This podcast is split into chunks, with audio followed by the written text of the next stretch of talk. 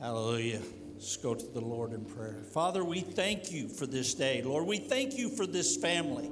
Lord, we thank you for everything that you are doing in this region right now.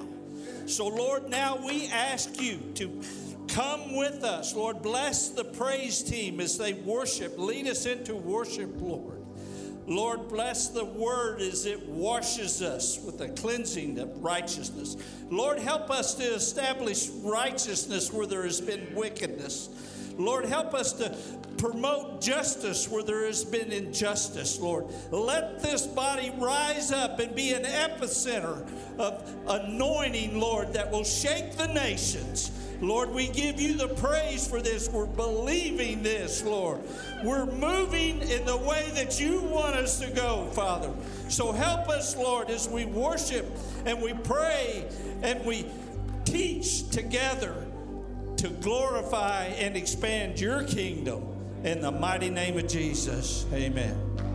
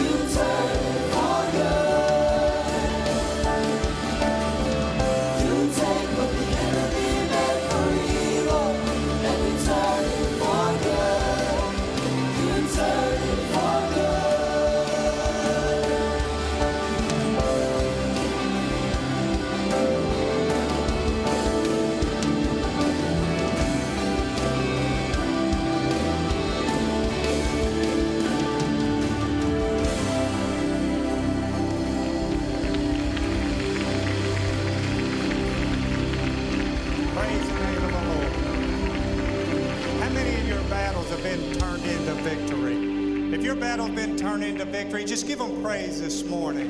Hallelujah, hallelujah to your name. Praise the Lord. I know mine has. I battled lung disease for 23 years. Today I celebrate 10 years of a lung transplant. This year, uh, coming in July, and I just give God for that victory. If you have offering uh, today, would you please just uh, leave it at the back doors in the buckets on either side or go online and you can give there. We appreciate your giving. We thank you for. Uh, I would like to say and thank Sunday School for being patient with us. We're doing a lot of remodeling uh, in the kitchen. Hopefully, that'll be done this week. We're putting uh, new floors upstairs coming up here in just a couple weeks. Uh, that's all because of your giving, and we thank you for that. And uh, thank you for all that you do. God bless y'all.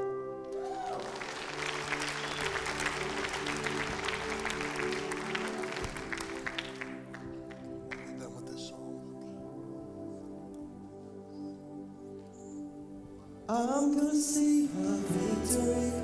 I'm gonna see a victory. The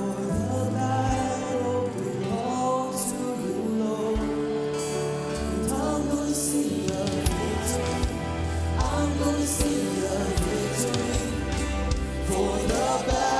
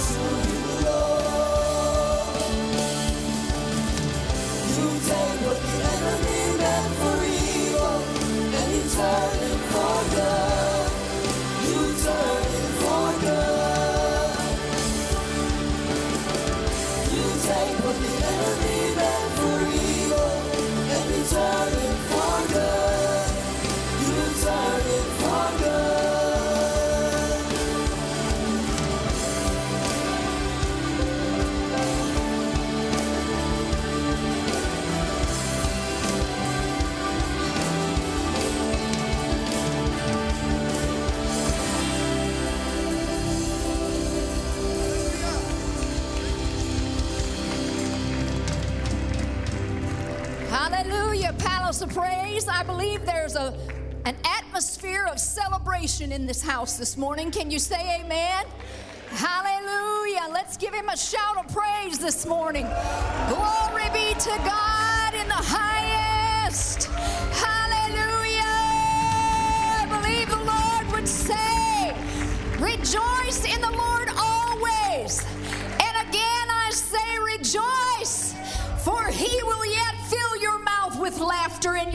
with shouts of joy.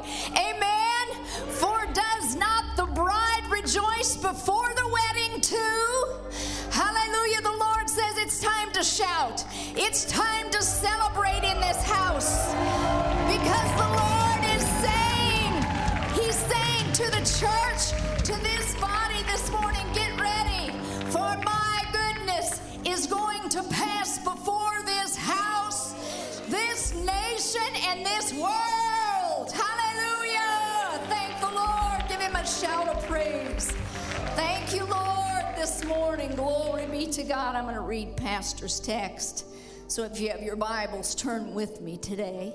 It's in Acts 16, verse 16 to 34.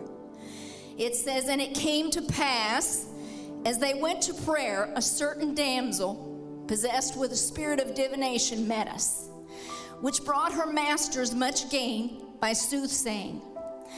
The same followed Paul and us and cried, saying, These men are servants of the Most High God, which show unto us the way of salvation.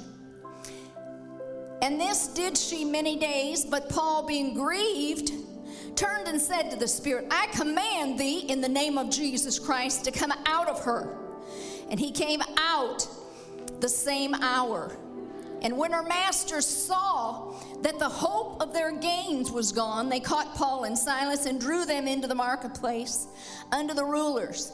and brought them to the magistrates, saying, These men, being Jews, do exceedingly trouble our city, and teach customs which are not lawful for us to receive, neither to observe before Romans, being Romans. And the multitude rose up together against them, and the magistrates rent off their clothes and commanded to beat them. And when they had laid many stripes upon them, they cast them into prison, charging the jailer to keep them safely. Who, having received such a charge, thrust them into the inner prison and made their feet fast in the stocks. And at midnight, Paul and Silas prayed and sang praises unto God. And the prisoners heard them. And suddenly there was a great earthquake, so that the foundations of the prison were shaken. And immediately all the doors were opened, and everyone's bands were loosed. And the keeper of the prison, awakening out of his sleep and seeing the prison doors open, he drew out his sword and would have killed himself, supposing that the prisoners had been fled. But Paul cried with a loud voice, saying, Do thyself no harm, for we are all here. Then he called for a light and sprang in and came trembling and fell down before Paul and Silas and brought them out and said, Sirs, what must I do to be saved? And they said, Believe on the Lord Jesus Christ, and thou shalt be saved in thy house. And they spake unto him the word of the Lord, and to all that were in his house. And he took them the same hour of the night, and washed their stripes, and was baptized, he and all his straightway. And when he had brought them into his house, he set meat before them, and rejoiced, believing in God with all his house. Let's pray. Heavenly Father, we thank you for this day. We know that this truly is the day that the Lord has made, and we're rejoicing in it. Hallelujah. And verse 25 of 118 24 actually says, And please, Lord, do save us, and please do send your prosperity. And we thank you, Lord, that this morning that you will anoint our pastor and that he's going to prosper through the anointing and the power of the Holy Ghost to bring forth the word and rightly divide it under the anointing and the unction of the Holy Spirit. We thank you for every person that's here. We pray that you would draw any unbelievers by your spirit to this altar today, Lord, and that you would meet every need in the name of Jesus Christ. Amen. Praise the Lord. Thank you, Pastor. Thank you, Sister Turner. We're so thankful that you're here this morning. We believe that the Lord has got a good word for us here today. Before I get into the message, we just want to continually remember our youth department. As you all know, that they're on their retreat, and we're praying that that will be successful. I've heard the last night was just a tremendous outpouring of the Holy Spirit upon our youth. All of our teenagers are gone, and our, our Zach and our youth pastor and his wife and all of his team, and they're having service even as we speak right now. So we pray the blessings and the outpouring of the Holy Spirit upon that service right now in Jesus' name. Can we say amen to that?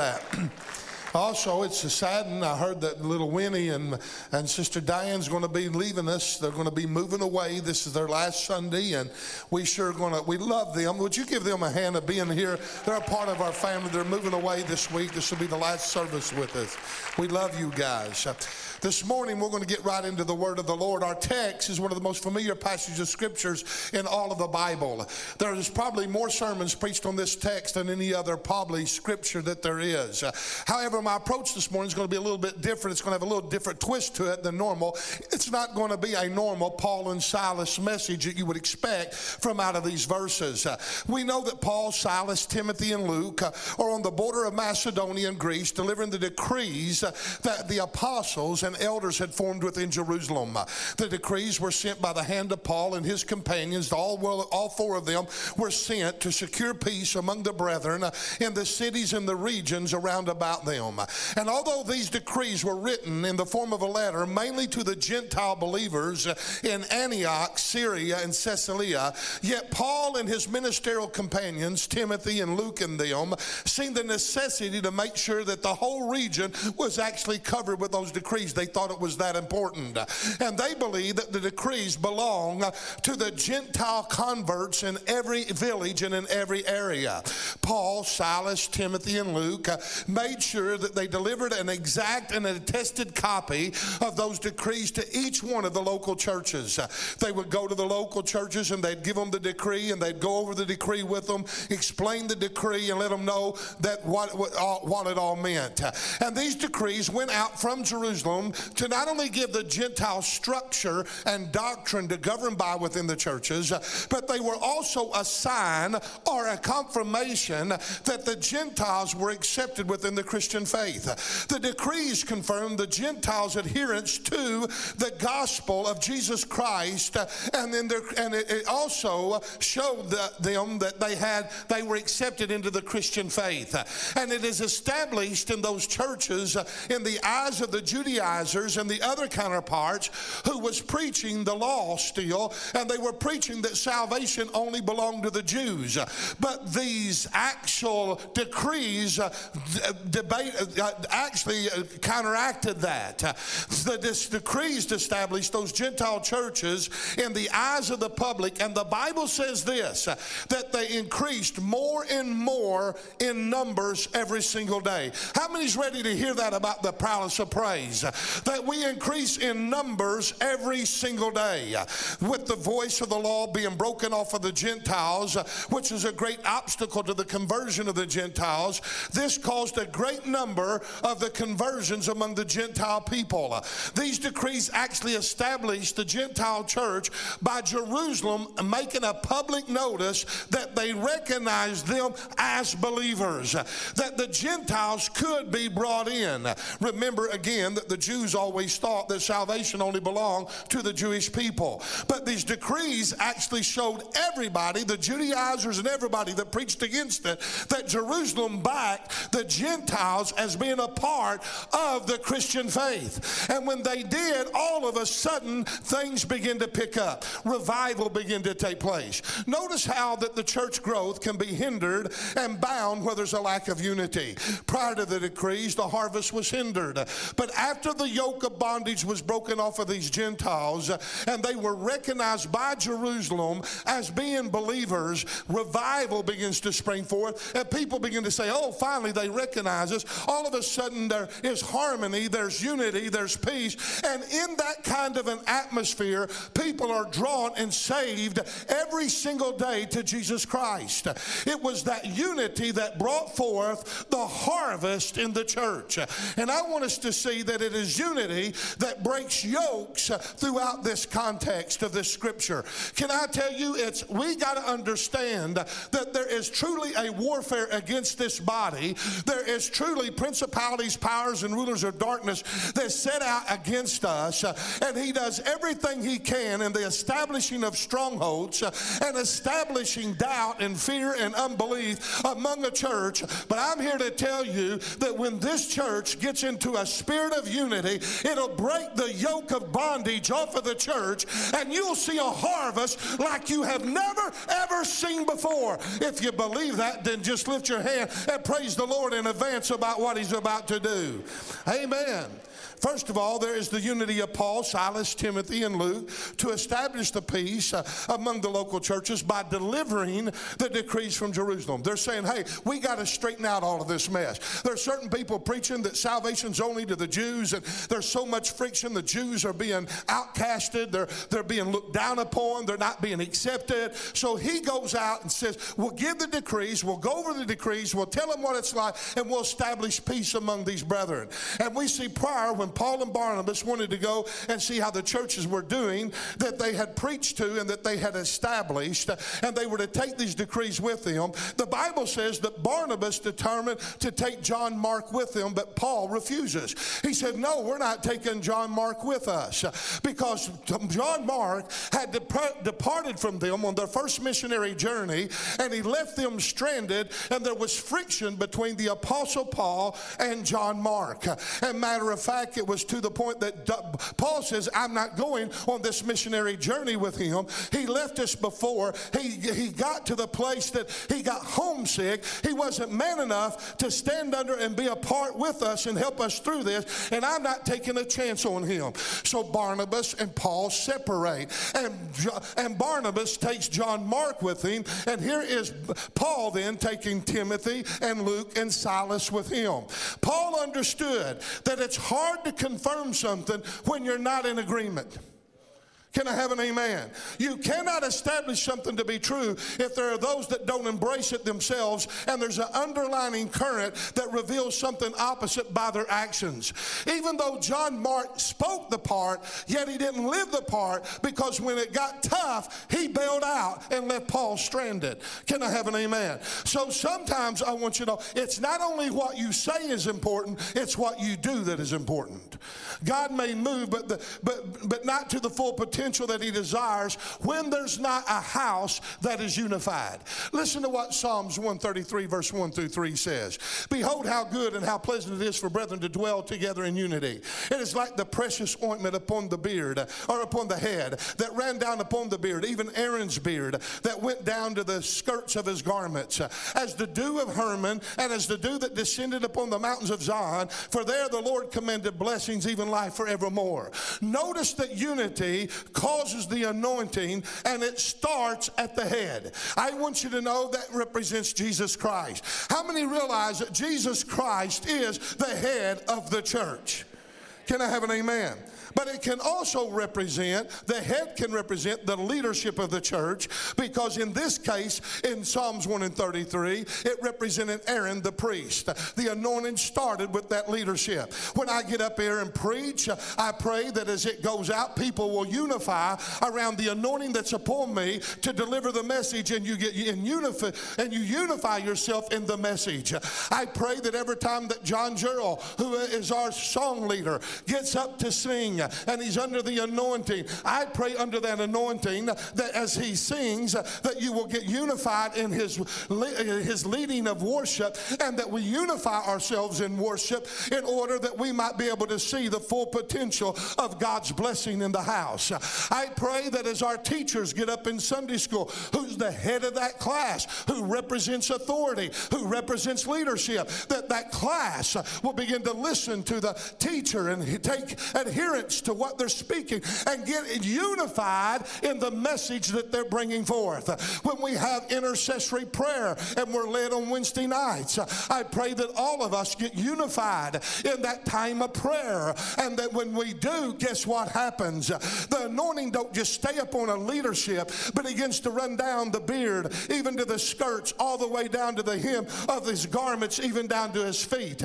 But notice something, it causes the anointing to flow down that body. If we want the anointing to saturate us to where nothing else can be absorbed and that we're completely full, and if we want the whole body to be blessed and brought into the point that it's fully satisfied and cannot obtain anything else, have you ever been in the presence of God? We say, I can't take no more. I just can't take no more. Oh, I'm so full. My cup runneth over. How many wants to see that? How many wants to feel that? How many wants to experience that kind of a moving? Come on, somebody. How many wants to experience uh, that kind of an experience?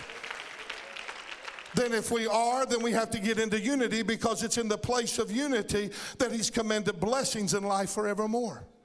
Amen? It's hard to establish something when you're not together. That's why Amos 3 and 3 says, Can two walk together unless they are in agreement? You cannot receive the benefits of unity if you are not in one accord. As a matter of fact, where there's a lack of unity, there's a lack of blessing, there's a lack of provision, there's a lack of protection, and there's a lack of power. This is why that it says in Matthew 13 and 58 concerning Jesus. And he did not many mighty works there because of their unbelief. The church can forget about getting people saved and seeing miracles if they're not on the same page with each other because it hinders the power of belief. Can I have an amen? Do you remember when Jairus, some of them call him Jairus, who was a ruler of the synagogue, and he came to Jesus and he fell at his feet and he besought Jesus to come to his house and touch his daughter because she was sick?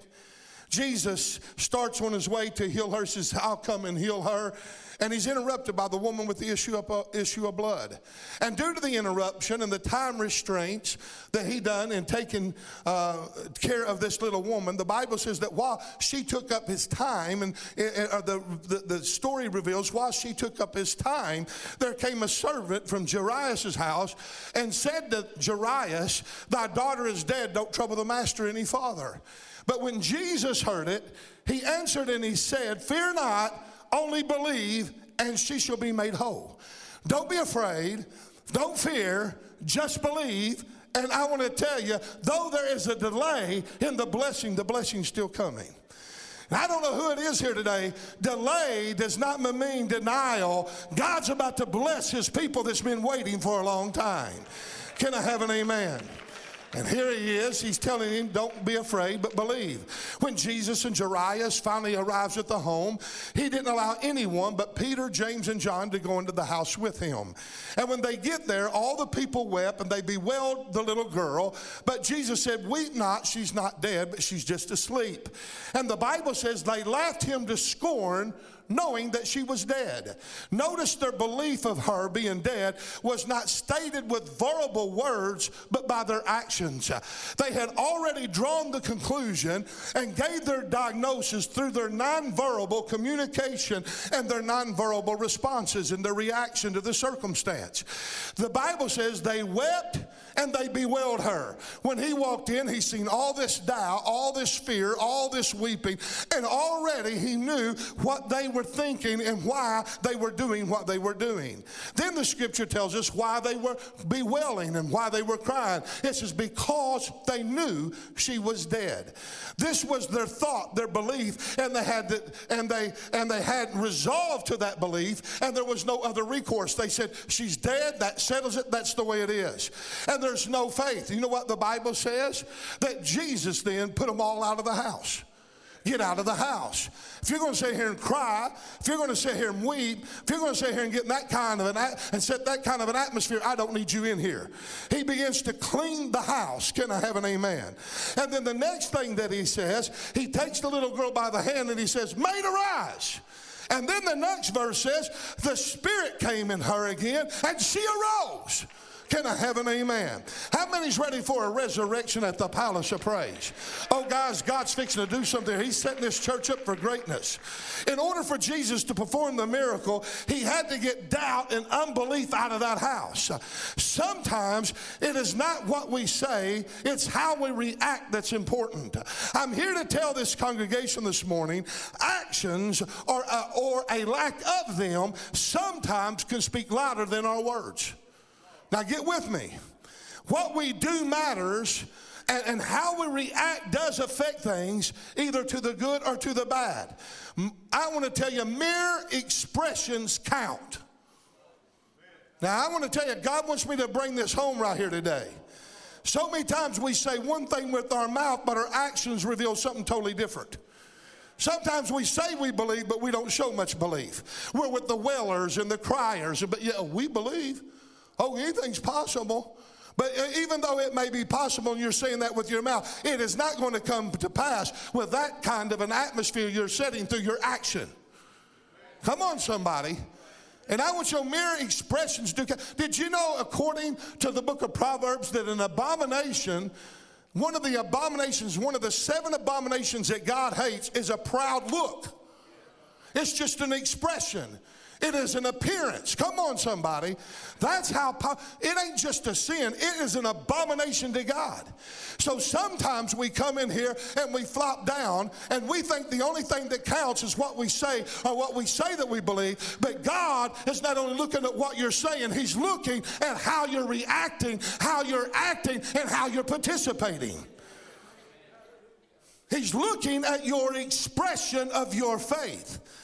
Isn't it odd sometimes the people of the house have more, more doubt than those outside of the house? Amen? This is why that Jesus said in John 13 and 57, the people were offended by him and his words, and Jesus said to them, A prophet is not without honor, save in his own house and in his own uh, country. Why is it that sometimes the people of the world can come into the church and believe in what's going on in the house more than the people in the house? Why is it that sinners can come in and get overwhelmed with the presence of God and feel conviction while the believer is clueless that the presence of God is even around? Amen. Sometimes we can get so familiar with each other, so familiar with the house, so familiar with the presence of God that we take each other for granted. And we, we and if we're not careful, we'll lose faith in the house due to our familiarity. We also know that we see each other's weaknesses, we see each other's mistakes, we see each other's failure, uh, uh, f- uh, failures, we see each other's weaknesses. But I want to tell you, if we we cannot focus more on the human aspect of the person and their life than we do their faith and their spiritual side of them, because all of us are not perfect, none of us are perfect, but yet there's a spiritual side of us that proclaims the goodness and the power of God. Can I have an amen? Give the Lord praise for that. The reason that Jesus only allowed Peter, James, and John with him is because they were in unity with him. They weren't perfect. It wasn't because they were perfect. It's because they had been with him and they had seen what he done, and their faith level was with their faith level was on a high expectation of what Christ could do. A lack of unity is not just seen in bickering, backbiting, division, but it can also be seen in the form of a lack of participation. Now, watch this. This, this is the main thing the Lord wanted me to get uh, out in this message. You can have a church that is family oriented, oriented. They love each other. They care for each other. They're friends. And man, they're just a good, good, loving spirit among one another. And yet still not be unified and together through a lack of participation. Now, watch this. The Lord gave me this. I was in prayer and the words just was literally almost verbally, audibly spoken to me. And it was just in my spirit, it was just so powerful. The lack of participating is a nonverbal action of unbelief. Let me say it again. The lack of participating is a nonverbal action of unbelief. It's getting heavy, isn't it? Because we're all guilty of that. The lack of participating is a nonverbal action of unbelief. If a pastor in his sermon gets up and says, Whoa, I feel the presence, everybody clap their hands. And we don't clap our hands, then we don't believe in what he's saying. Ooh. Man, it's getting heavy now. Even though there is no backbiting, no bickering, no verbal dissension, no division, yet a lack of action manifests a dead faith. James said, if you believe in something, then you show it to me by your works because faith without works is dead being alone. He's saying, reveal it to me by your participating. If you say you believe in this, then participate in it. Let me see you get involved in it. Amen. One can even say, "Well, I believe in so and so," but if there's not, but there's, if, but if there's a lack of action toward obtaining it or aggressively pursuing it, then it's really not believed. You know what the scripture talks about the second coming of Christ says, He that has this hope, he purifies himself even as he is pure, talking about Christ. In other words, if you really truly believe it, you would be doing something about it by getting yourself ready. That, that there be an action behind your belief.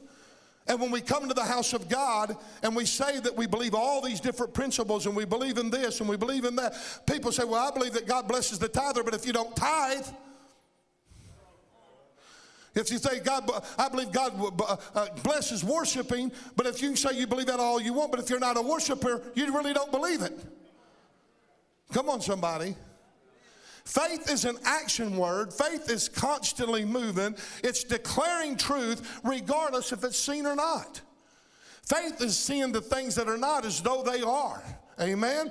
Paul refused to have John Mark come with him because he felt like that he would be a hindrance to the work and that he was accomplished, that he would undermine faith. Paul understood that unity increases effectiveness. Amen. Deuteronomy 32 and 30 says, one can put a thousand to flight. What can two do? Put 10,000 to flight. Unity increases effectiveness. There's power in unity. Can I have an amen? What does the Ecclesiastes 4 and 12 say? And if one prevail against you, two shall withstand him, and a three-four cord is not quickly broken. In other words, the more that you got on your side, the more strength, the more power there is to protect you. The more unity there is, the more power and protection that there is from God. And we got to understand that this body, in order to see what we think that God has promised us to see, it's got to become unified, not only in us just saying it, but we're going to have to start aggressively seeking it and participate in the things that God is directing and leading this church to do. Can I have an amen? There's power in unity because unity describes God. Unity is his essence. There's power in unity. It is sacramental, it's holy, it's full of health and life because unity describes God Himself. Unity is the very nature of God. He is three, yet He is integrated whole. The Father, Son, and the Holy Spirit are in such harmony, such unity, that they are not considered three, but they're considered one. The stability and the wholeness of believers, of the churches, of congregations is unity. And it is the greatest testimony that you and I can actually have.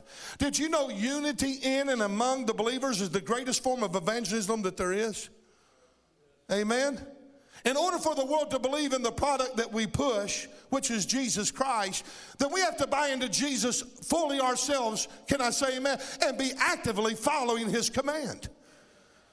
Let's look at the unity of Paul and Silas for a moment. As we all know, Paul and Silas was thrown into jail for casting out a spirit of divination in a, a little damsel girl. I'm tempted to dive in here and preach this because I want to tell you something.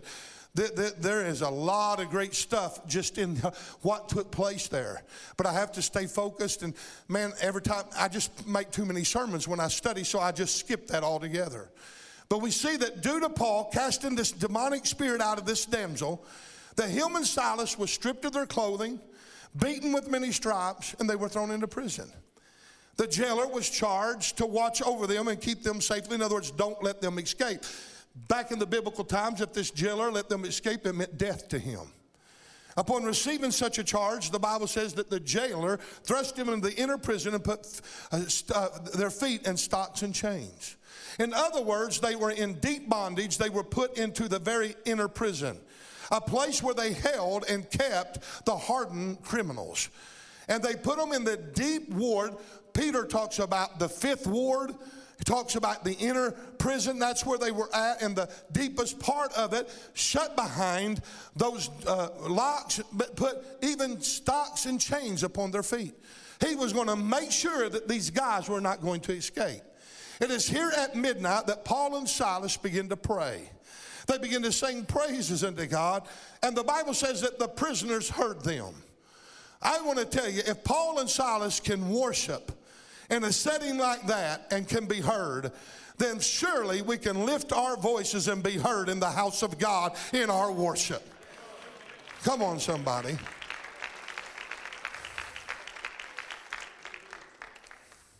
I'm sure down there in the depth of that old dark place, all of a sudden, for the first time, them old hardened criminals heard something like this. Oh, how great thou art. Boy, that's terrible, isn't it? How great thou art. They begin to hear amazing grace. They begin, I don't know what they sung, but them prisoners begin to hear it. And all of a sudden, they begin to, the whole jail heard them sing praises. They heard them pray. It wasn't, Lord, I pray, God, that you, God, I praise you, and I magnify, and they're magnifying God, and they're praising God, and they're, they're praying out loud, and they're verbally expressing their faith. Can I have an amen? Notice when Paul and Silas prayed and sang the praises of God, it was at that midnight hour. It was at one of the most darkest and difficult hours of their whole lives, but yet they resorted to prayer and praise. Here they were beaten, they were whipped, they were shackled, they were thrown into the inner prison with the hardness of criminals. Instead of being mad, hurt, bitter, upset, and asking God questions like, Why God? Why God? I don't understand God. Instead, they just begin to praise and magnify the Lord. Amen. Understanding that all things work together for the good of them that love the Lord and them who are called according to his purpose. This happened because of their inner faith, which was more than just an expression of words that they spoke, but it was a part of their inner being. Come on, somebody. It was who they were, and it was manifested in what they did. But the most important thing is they did it together and they done it unified. Amen. Paul wasn't whining while Silas was worshiping. Silas wasn't pouting while Paul was praying. Paul wasn't regretting while Silas was rejoicing. Silas wasn't sleeping while Paul was singing. Come on, somebody. It wasn't that here was Paul. Come on, Silas, man, we got to come. He wasn't having to pump him up and no, no, no. They were together. They were unified in what they were doing. Folks, that's important. We don't see stuff like this. I mean, both of them got had them a hold down right there in that jail. Come on now. I mean to tell you, if they would have had some instruments, they would have blown the bars off. Can I have an amen? I have often thought, what would have happened if the two of them were not in unity in what they did? What would have happened if Silas refused to pray, but Paul did? What would, or vice versa? Would we have had a verse 26 moment? Would we have the same results if Paul and Silas were not unified? If Paul and Silas was not in agreement. Now, here's why Paul didn't take John Mark. Because John Mark already had disclosed in his life what kind of inner faith he had. Because if that would have been John Mark and Paul, he would have been a, wanting to abandon the faith altogether and whine and cry and gripe and co- complain and question. Why? Because he ran from the difficulty the first time. And Paul said, when the tough comes and when the rough roads come, John Mark wants to bail, but oh Silas, I'll take with him because in the darkest hour, he's not going to run. He's going to get the heart pound. He's going to get page 232 out of the ram hymnal out. He's going to praise. He's going to magnify. He's going to set an atmosphere of expectancy. He's going to believe in the result of a miracle.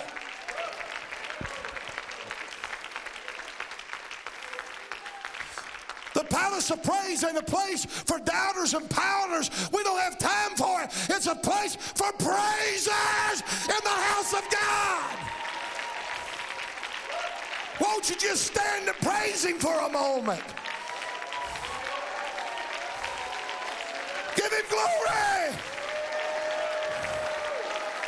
Yeah, unify yourself. Somebody give Him a shout.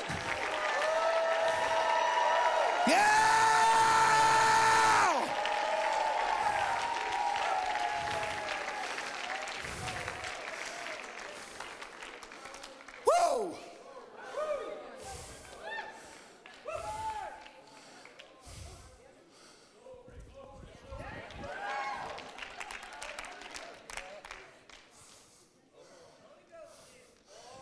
God's setting us up.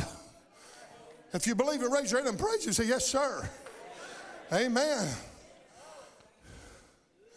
Verse 26 says, And suddenly there was a great earthquake, so that the foundations were shaken and destroyed, and immediately all the doors were open, and every man's bands and shackles were loosed.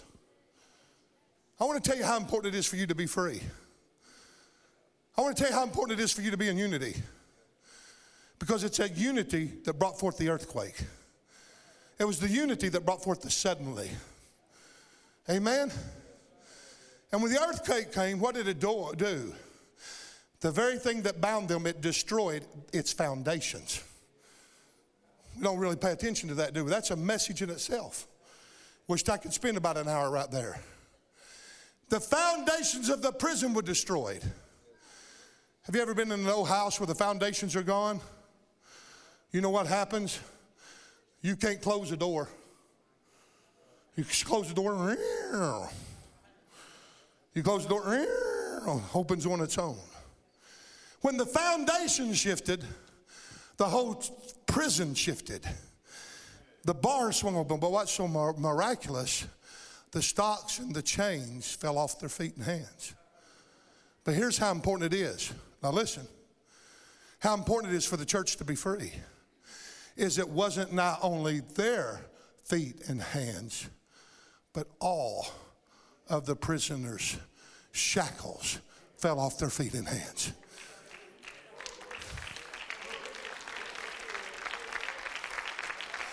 Them becoming free freed others.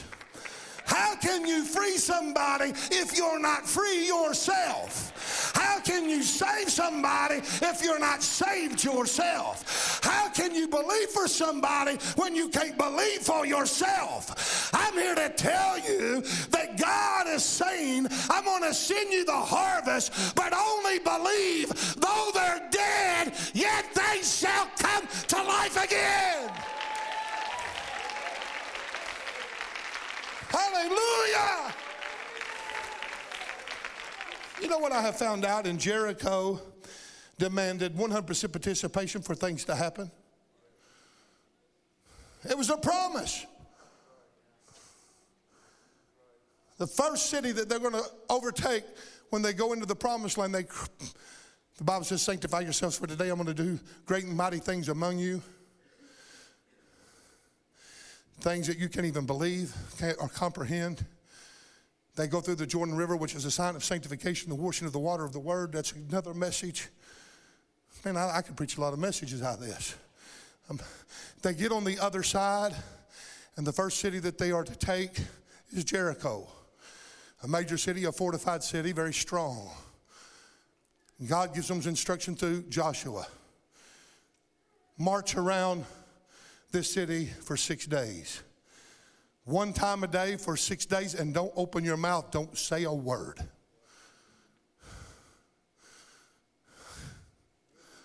They had to be unified in that. If God would tell us to do that, the first thing I would do is get a gag and go over and tie it around Kathy Powell's mouth.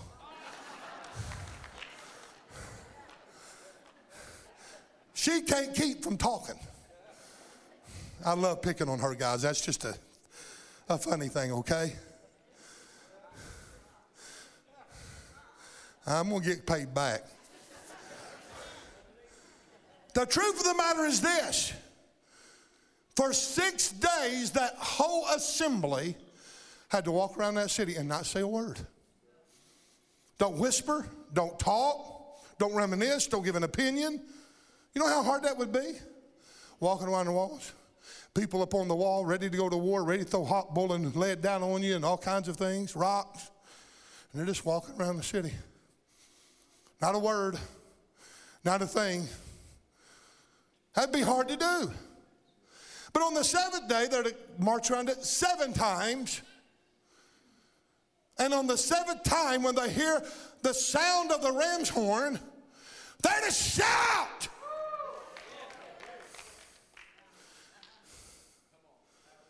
I want to tell you, you keep a group of people shut up that long, and when it's time to shout, there's going to be some volume behind that shout because it's going to be built up inside of you. Can I have an amen? And here they are, they're walking around there for six days, and they obey on the seventh day. They're on the sixth time. They come around at the seventh time. They hear the ram's horn blow, and they shout. And guess what happens? The walls of the city came tumbling down, and they went in and got all the spoil. Come on, somebody. And it was a tithe unto the Lord, and they couldn't keep it for themselves, but they overtook that city because of the power of unity, because of the power of togetherness. They had all things in common. They heard the voice of God. They believed. In, how many believe in the vision of this church? Amen. What Paul and Silas done, it moved heaven and earth. Are you ready to move heaven and earth? I ask you, Palace of Praise, are you ready to move heaven and earth? Do you think it's possible? I'm asking for a witness. How much do you believe in? How radical are you going to be in it? I'm asking again because I'm looking for a certain response. Come on, I believe we can respond better. There we go. Yeah, do we believe it? Let's start participating here.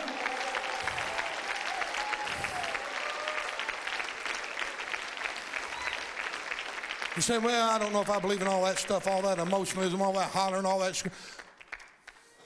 You're not unified. Paul and Silas activated their faith, and the two of them caused a God moment to mes- manifest in their behalf. I'm ready to manifest a God moment in the palace of praise. there's, there's power in partnership, isn't there? That's why the Bible says in Matthew 18 and 19, and I say unto you that if two of you shall agree on anything that you shall ask, it will be given to you by my Father which is in heaven. The Bible talks about the prayer of agreement. There's something about that prayer of agreement where you can get people, and the more you get people to buy into that and pray that, the more power and results you'll have. There's power in partnership. Can I have an amen? It says in Mark 6 and 7, when Jesus sent out the 12, calling the 12 down, he began to send them out two by two and gave them an authority over impure spirits. Us Pentecostals, we want to focus upon, and he gave them power over the impure, impure spirits. He did that, but I want to tell you something else he did. He sent them out two by two. And then look at the sending of the uh, uh, 70 in Luke 2 and 1. After these things, the Lord appointed other 70 also. He sent them out two by two before the, his face into every city and place whether he himself should come. So we see both times the sending of the 12, the sending of the 70, we see that Jesus sent the people out by twos. Why by twos? Some would argue, why didn't he send them out individually? They could have covered a lot more ground. Well, of course they could have. But there are many reasons that Jesus sent them out two by twos, and I can't preach on all of them. First of all, there's power, protection, and safety in numbers. That's just one thing. We know that. How many knows there's power in numbers? There's safety in numbers. There's protection in numbers.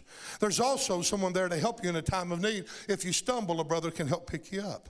Matter of fact, in Ecclesiastes 4 and 11, it even says again, if two lie together, then they have heat. But how can one be one by itself? Back in those days, it wasn't nothing uncommon for them to sleep in tents and huts and earthly buildings, no electric, no running water. And sometimes the only way they survived and kept from freezing to death was sleep with one another. They built up heat.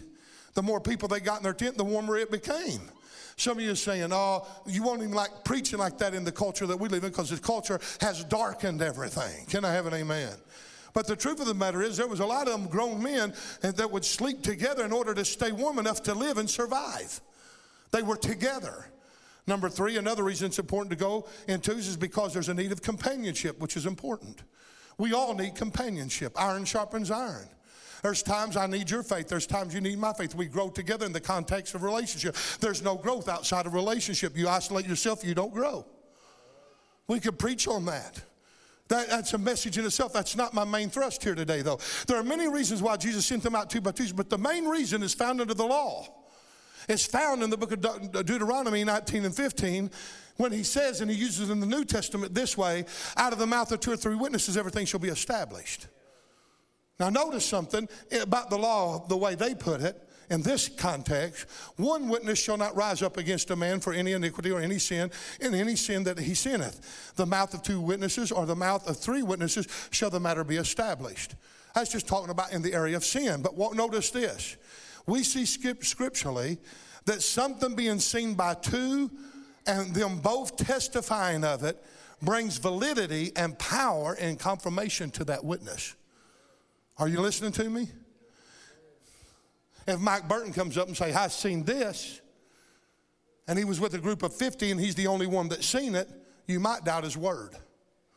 But if Mike Burton comes up and says, I've seen this, and all of a sudden people in that same group said, I've seen it too, and another, I've seen it too, it brings validity to his witness. Can I have an amen? The extra voice brought validation and power to the witness. And what did it do? It caused people to believe to believe in the witness. Haven't you ever been at a table and someone say something ridiculous and you look at the expression of somebody like, yeah, right. Then all of a sudden somebody else said, well, I've seen that too. I was there. And all of a sudden somebody else, and then all of a sudden you begin to see that person begin to get interested. Really? That really took place? What happened? The more the witnesses that testified of the event happening, the more faith was produced and the more it validated the witnesses of the reality of what took place. Ah, are you seeing where I'm going with this? The Bible says if there isn't two witnesses to the matter, then don't even open your mouth because it'll be just one man's word over another man's word. Even so, when there is signs, wonders, and miracles being performed, it's got to be established by the mouth of two or more witnesses for it to have validation. Amen. Miracles demand unity. Healing demands unity. Signs and wonders demand unity. None of us live our lives entirely to ourselves. Matter of fact, all of us are involved in partnership of one kind or another. Whether it's a marriage with a spouse, or whether it's a friendship, or whether it's a partnership in business. Come on, we all have relationships to where we partner up. And what will determine if that partnership lasts, succeeds, advances, or prosper, whether or not it really meets its potential, is all whether or not it's unified. Amen? The church culture is one of a participating culture. If it can only function, live, and breathe and advance when it is in unity because of this. The church is made up of many members, but yet it's one body. All of the members have to be unified in order for the body to function and reach its full potential in Jesus Christ. Hello? We are one body here today, but we are many members. What happens if only 8% of us function?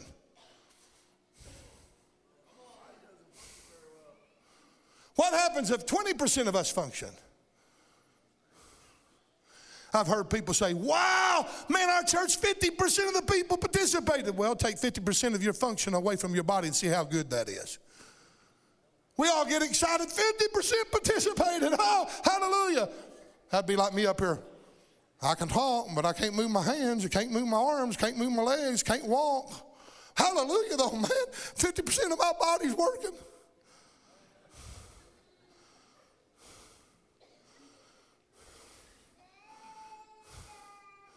It's like the three old men that were in the nursing home. They were talking about the different parts of their body not working and how that one guy said, man, I got to get up and use the restroom every single morning. And 5.30, man, I got to get up and I got to use the restroom. The other guy says, yeah, me too. And the other guy says, oh, no, I don't have that kind of a problem. Everything in me works fine. He said, I go to the bathroom regularly every day at 5.30. Said the only difference is I don't get up until 7. I'm here to tell this body that God, when He looks down upon the congregation, He needs more than 20% of the congregation participating in any set event that He sets out by His anointing to get accomplished. That if we're going to reach a city, if we're going to have national recognition, then something mighty's got to happen here. And for something mighty to happen, there's got to be 100% participation in the body in order to bring about those kinds of results. We want them, we say we want them, but do we really? And the way that we can know whether or not we are wanting them is how much that we're willing to set aside our agendas and participate in the spirit and the things of the kingdom of God over our own selves. It's called dying out. Amen. I'm ready for a full blown revival. I don't know about you, I, I am so ready. The church culture is one of a participatory nature. It can only function and live in the context of unity. A church worship service is not a spectator of a sport or an event. It's an audience, a participation event. In fact, worship has been compared as a theoretical production in which God's the audience, the worship leaders are the prompters, and the worshipers are the actors. They're acting out what God's wanting them to do. But what causes the kingdom to suffer is too often Christians come to the church and they sit in the pew never moving a muscle. Come on I'm not getting on to us. So much time there's so there's no involvement, no expression of worship, but an attitude that says, entertain me if you can. Worship is not entertainment. It should be fun, it should be exciting, it should be joyful. Worship calls for active involvement and participation. Can I have an amen? Participation in service is important because we get out of something no more than what we put into it. Amen? This is why that David, when they begin to try to give him offerings to give the Lord, he said, No, no, I can't accept your offerings to give the Lord. I can't give the Lord anything that don't cost me something. I've got to put myself into this thing. We say we're Pentecostals. People are attracted to Pentecostal worship, but a lot of them people don't involve themselves or participate in Pentecostal worship. The Bible is full of clapping your hands, lifting up holy hands without wrath, shouting to the Lord. The word shout is used more than any, almost any other word in the whole Word of God. Talk about dancing. It talks about all kinds of expressions of jubilation. And there are people who say, Well, I really enjoy that, but that's for them and not for us. My nature, my personality, it doesn't matter. That is the style that God has placed within Scripture for us to worship by. He is the one that is the He is the one that we are worshiping. He's the audience. Amen. Huh. You know why people a lot of times not blessed in worship? It's because they haven't participated, they haven't put nothing into it. There's a sacrifice of praise. It's not always, I feel it, it's let us offer the sacrifice of praise. That is the fruit of our lips, giving praise to his name. For with such sacrifices, God is well pleased. Amen. Folks, it's impossible to worship God in spirit and truth and not be blessed. Amen. The Bible says in itself, uh, the Bible itself is a book of participation. Throughout the scripture, we see God and his people actively participating with one another. Do you want to participate with God this morning? Am I preaching too long? If I am, get over it. I ain't done yet. We see God working in and through his people. He's delivering them. He's defeating their enemies. He's confirming his word with signs and wonders. He's using them to lay hands upon people and people recovering. God's constantly working with them. We're co laborers with God. We're participating. We're partners with God. We're participating with him. Jesus called his followers into a life of discipleship, which is nothing more than a lifestyle of participating with one another in obedience to his faithfulness and to his obedience. It's what it is. Sometimes you and I may find a brother down and we have to have faith enough to pick him up and carry him on our shoulders and take him up to on top of a rooftop and tear off the tiling and lower him down before the feet of Jesus and overcome all of his obstacles and his fears. We're together in this thing. True worship is petitioning because it engages all of our senses. It draws us into in worship draws us in body, soul, and spirit. You know, Paul, when he's, we don't, we don't even dissect these words, but in 1 Corinthians 14 and 15, he says, I will pray with the Spirit, and I will pray with the understanding. I will sing with the Spirit, and I'll sing with the understanding. In other words, he's saying, I'll pray in tongues, and I'll pray in my own native uh, uh, uh, language. I'll sing in tongues, and I'll sing in my native language. This means that we have to put our hearts, our mind, our soul, and spirit in gear and get involved. We are to give everything we have body, soul, and spirit unto God giving it all to Him in passion. The more we participate, the more God works in us and through us. If we want a God moment, if we want a suddenly, then we have to become unified. In Acts chapter 2, verse 1 through 4, what does it say? And when the day of Pentecost was fully come, they were all in one accord in one place. And then suddenly there came a sound from heaven as a rushing mighty wind that filled all the house where they were sitting. And there appeared unto them clothed in tongues as a fire. It set upon each of them, and they were all, say all, filled, say filled with the Holy Ghost. Say with the Holy Ghost. And as the Spirit gave them utterance. The Bible says when they got in one mind, when they got in one accord, when they got all together in that thing, then suddenly the Spirit came and they were all, not one person was left out because they were unified in their purpose. And as a result of their unity, all of them were filled with the Holy Spirit. Wouldn't it be wonderful for all of us here today, get in one mind and one accord? Get all the tension, the distractions, the agendas, and all that and set it aside to where we can get just lift up God to where He's pleased, where the Holy Spirit can come down and give us a suddenly that's earth shaking, earth rattling, and that every one of us get filled with the Holy Spirit. Wouldn't that be beautiful? Amen. God is wanting to pour His Spirit out like never before. But he's waiting for his house to get into unity. It was Phil Pringle that said this God moves in our moving. In other words, God looks down. What does he do? He initiates something, and if we don't respond, he don't bless. Isn't that the way it is? My wife does me that way every once in a while. Babe, that cheeseburger done? Yeah, it's been done. I hollered at you five minutes ago. Hon, is that cheeseburger done? Yeah. Finally, if you want it, come and get it. And she knows what I was doing. I was sitting there waiting for her to bring it to me. And the church kind of comes in here in a lazy type of way God says, I got a table spread. Here it is. Come and get it. We sat back. God, why ain't you blessing? God demands that we participate. God's not only to be studied, but He's to be experienced. And Phil says, in order for us to experience Him or receive anything from Him, is to participate actively in the process set before us. Think of what could happen if we get in the whole church unified, participating in every service. When it's time to pray, we all put our minds into prayer and give it our 100%. When it's time to worship, we all put our mind into gear of worship and we all worship.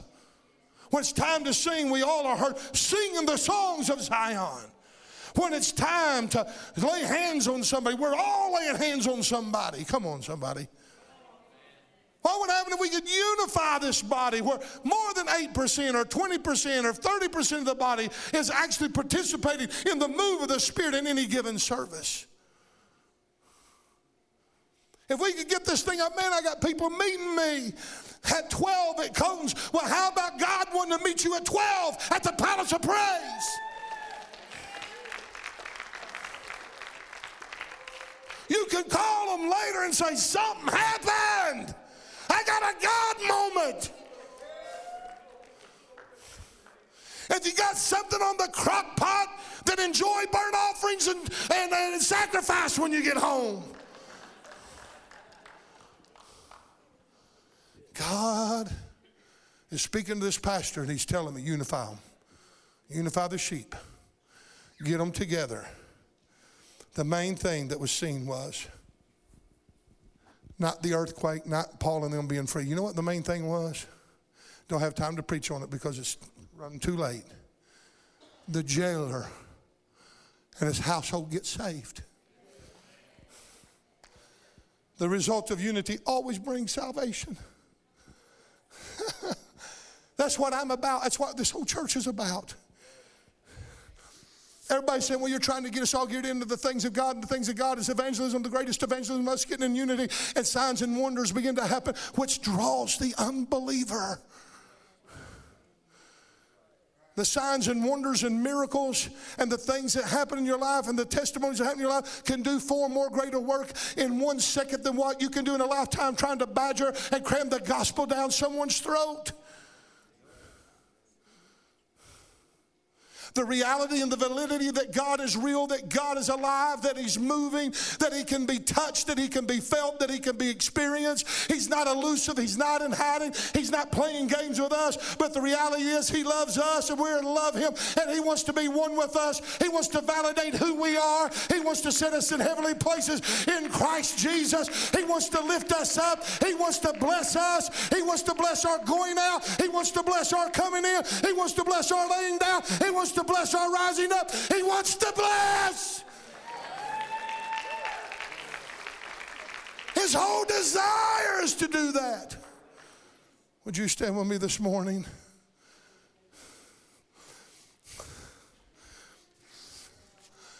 Oh. Brother Murphy prayed one of the most powerful prayers this morning. Oh my goodness, I was about to come unglued off that front pew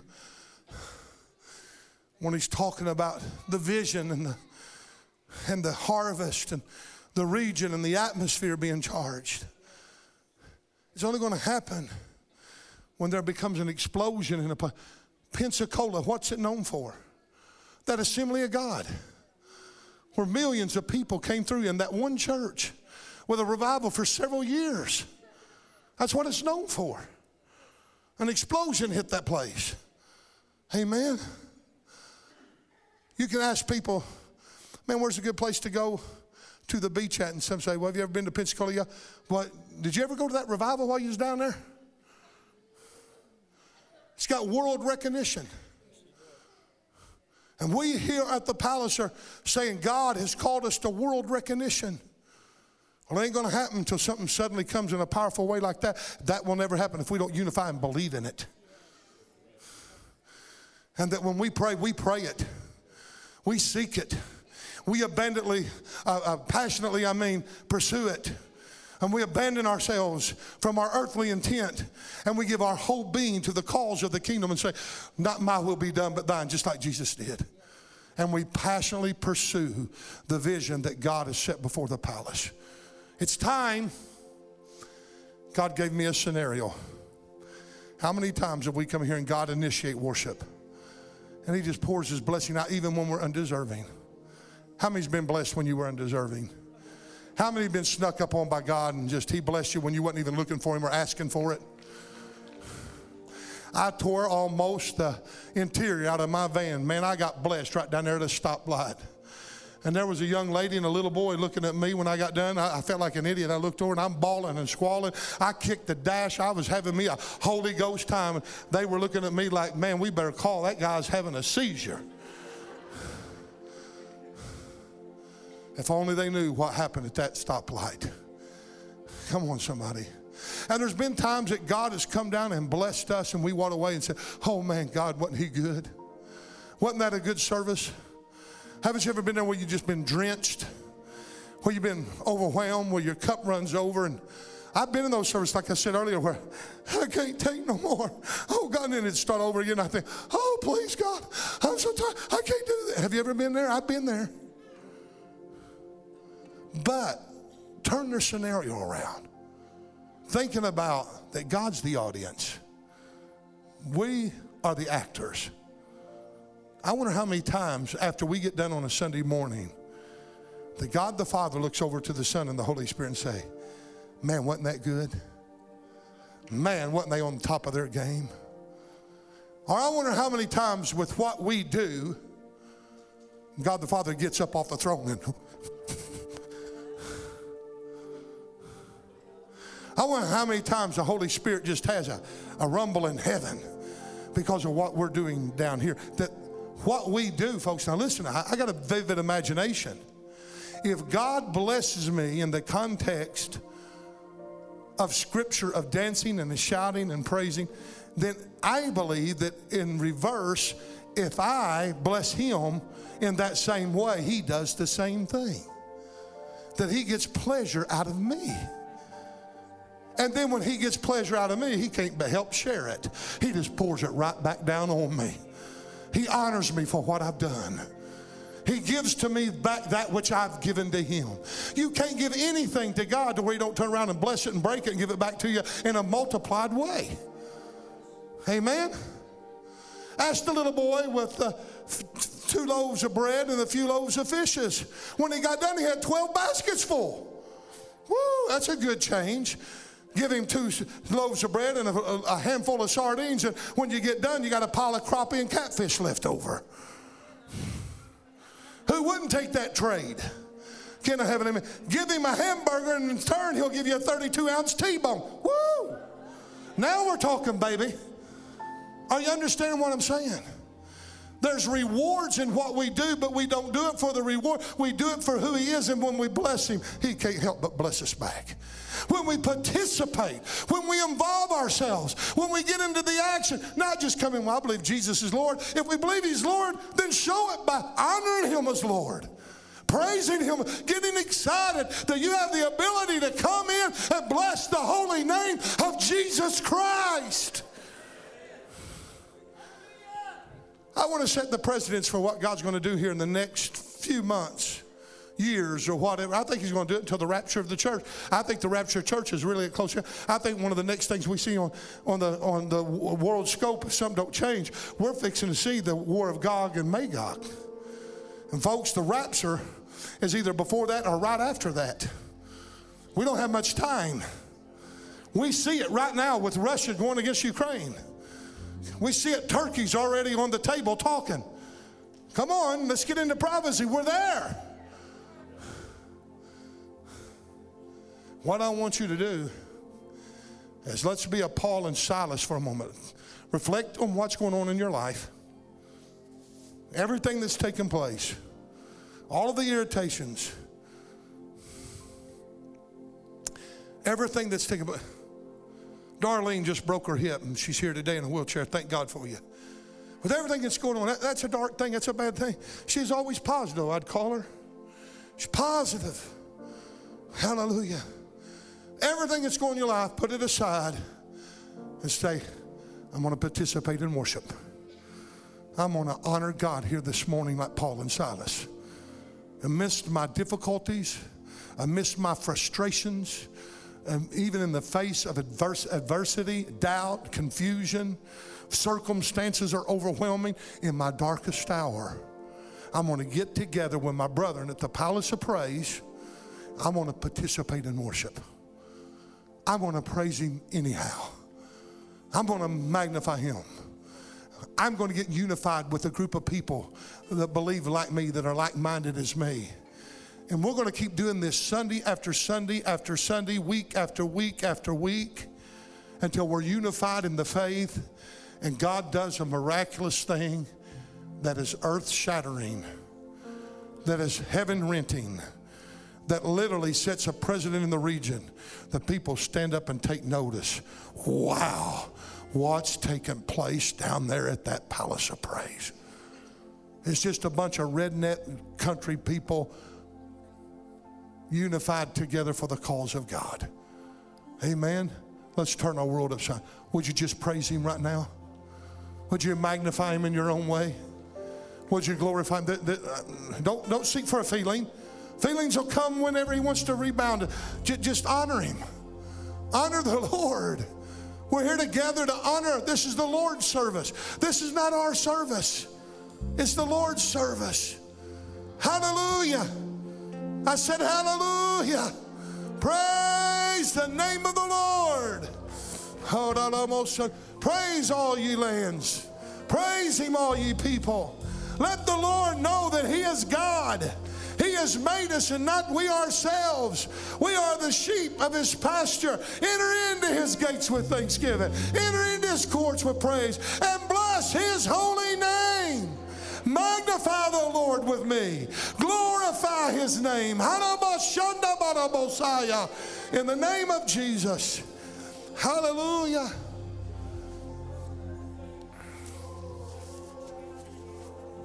Hey, Holy Ghost, have your way.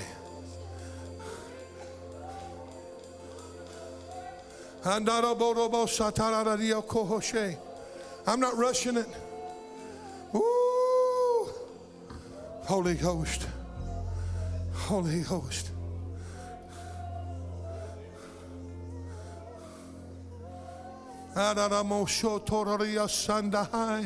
Lord, I will praise you with my understanding. I will praise you in tongues. I will magnify your holy name, for you are holy. You are righteous, and there's none besides you. You are the King of kings and the Lord of lords. You are our Prince of Peace. You are our buckler, our shield, our fortress in whom we can trust. You are our high tower. In the times of trouble, you're a very present help. God, we magnify you today. Lord, you are sovereign. You are holy. You are righteous. You are the Lord, the creator of the heavens and the earth. You are the Word of God, the offspring of life. You are the giver of life. You're the resurrection and life. We praise you here today, God. We magnify you here today, God. We glorify you here today, God. Let the house of the Lord and the redeemed of the Lord say so. Lift your voices, clap your hands, and magnify the Lord with shouting in this house. Hallelujah. Hallelujah. Come on, get radical for five minutes. Get radical. Yeah.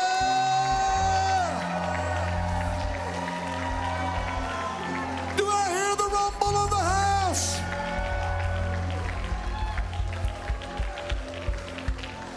Hallelujah.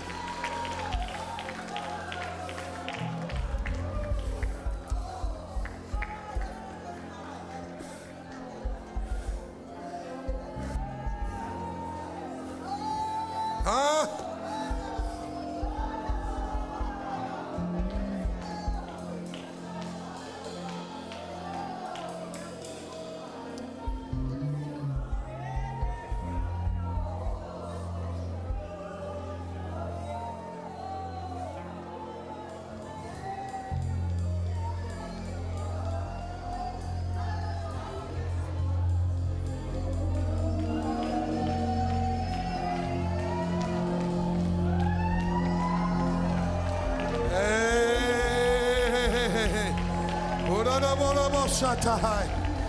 Urarabokonoromosialamahaya.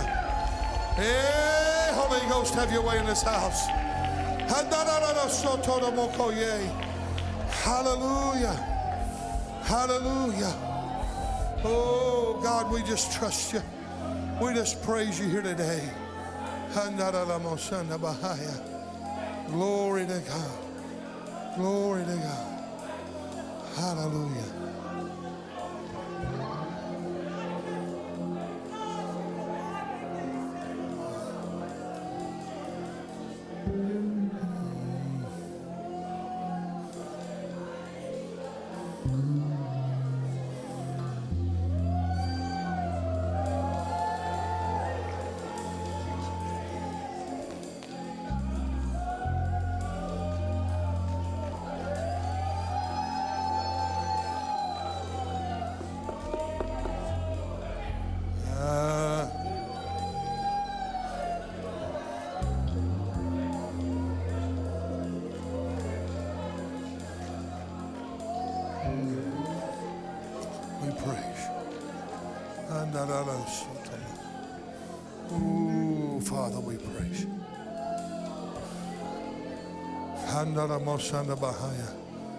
Hallelujah. There's some real stuff happening throughout this body right now.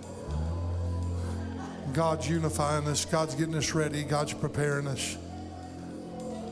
Don't be afraid to participate. Don't be afraid to engage yourself. Don't be afraid to open yourself up.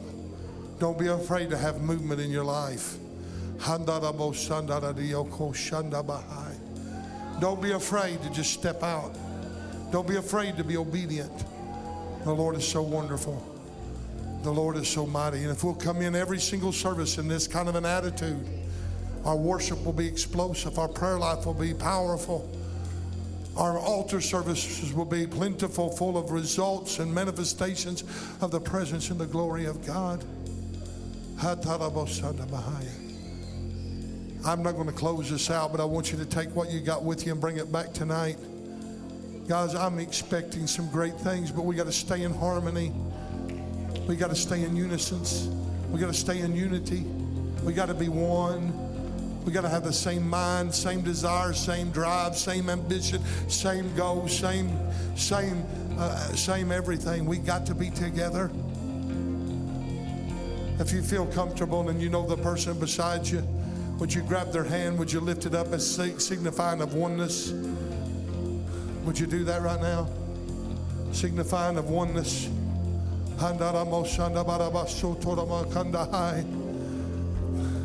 Come here, Bob.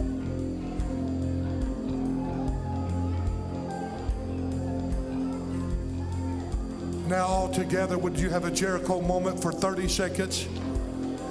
The ram's horn just blew. Give the Lord a shout!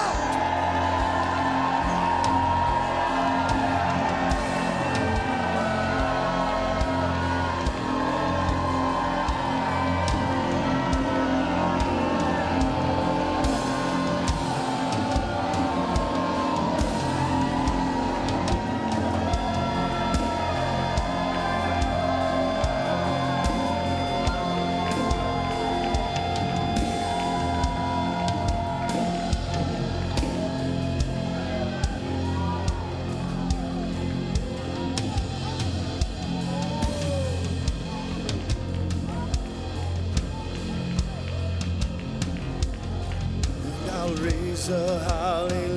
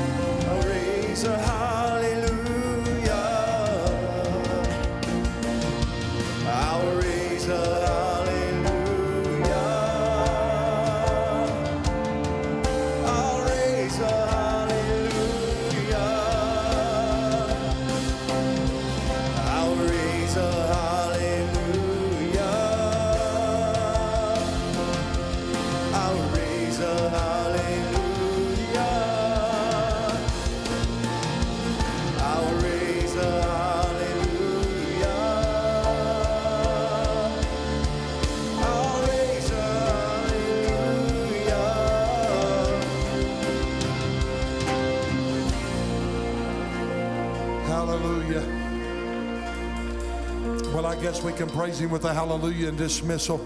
Just say hallelujah to the Lord, would you? Hallelujah. So be it, Lord. Amen.